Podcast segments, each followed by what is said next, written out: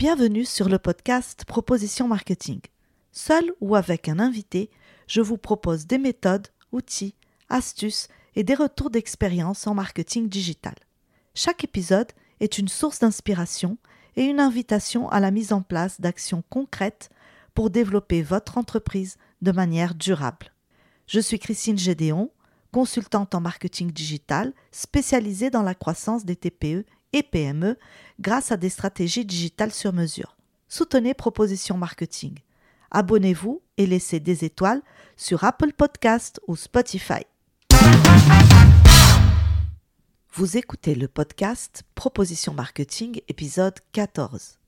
La manipulation de l'information pour influencer les perceptions.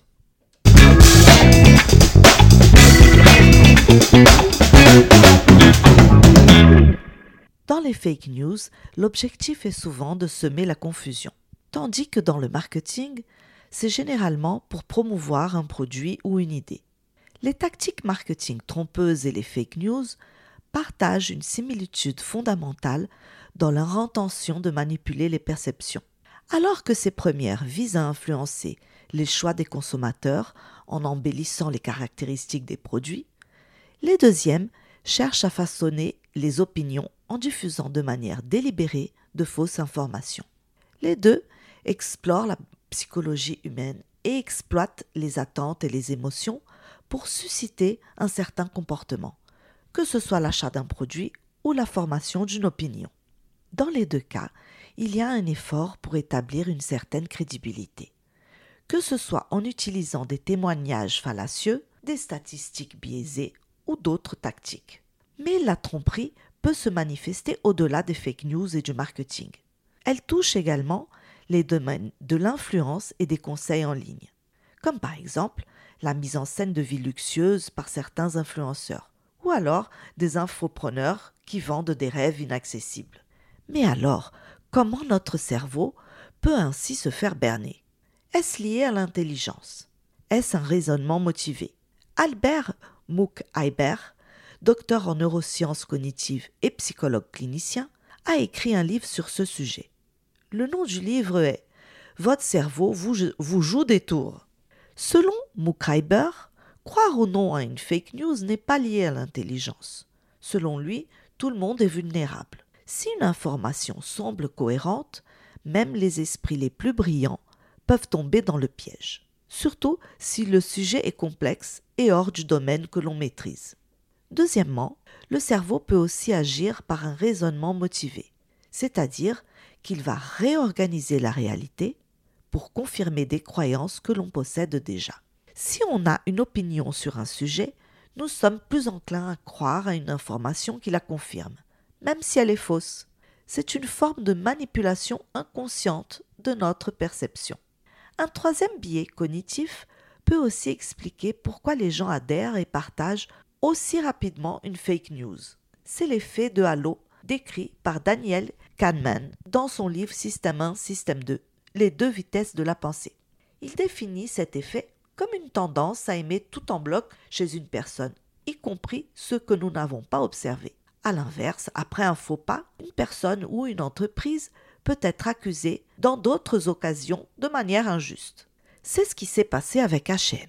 H&M a été accusé de proposer une mode islamiste dans ses magasins. Cela a entraîné une polémique médiatique alors que c'était pas vrai. Tout ça parce que quelques mois avant, elle avait subi un bad buzz pour avoir choisi un modèle de femme voilée dans un clip publicitaire. En ce qui concerne les tactiques de marketing trompeuses, les mécanismes de persuasion et les biais cognitifs exploités dans les fake news peuvent être similaires.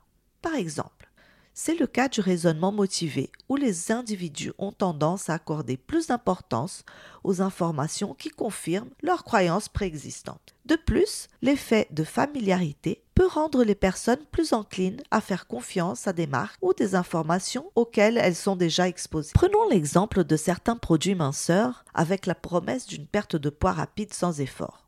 Ces promesses sont souvent trompeuses, car la perte de poids durable prend du temps, nécessite un mode de vie sain une alimentation équilibrée et de l'exercice. Le cerveau peut agir par un raisonnement motivé comme pour la fake news. C'est-à-dire que si on a une, opinion déjà établie sur les produits minceurs, nous sommes plus enclins à croire que l'on va maigrir même si cela est faux. Pareil pour les sites de rencontres qui font la promesse de trouver l'amour en un temps record.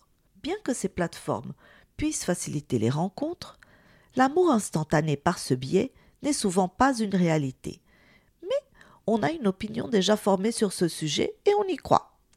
Un troisième et dernier exemple, ce sont les publicités de fast-food qui présentent des produits bien plus appétissants que la réalité. Les images des pubs de burgers et frites sont souvent truquées ou retouchées. Peut-on dire que l'on véhicule une fausse information? Je dirais que oui. La réalité, c'est qu'il y a une tendance générale à la manipulation dans la communication contemporaine. Mais alors, comment ne pas se faire embobiner? Je vous laisse réfléchir à cette question. Notre épisode touche à sa fin. C'est la fin de cet épisode. Merci beaucoup de votre écoute. Si vous avez des questions ou si vous souhaitez me proposer de nouveaux invités ou une thématique à aborder, n'hésitez pas à me contacter sur LinkedIn ou Instagram. À très bientôt pour un prochain épisode.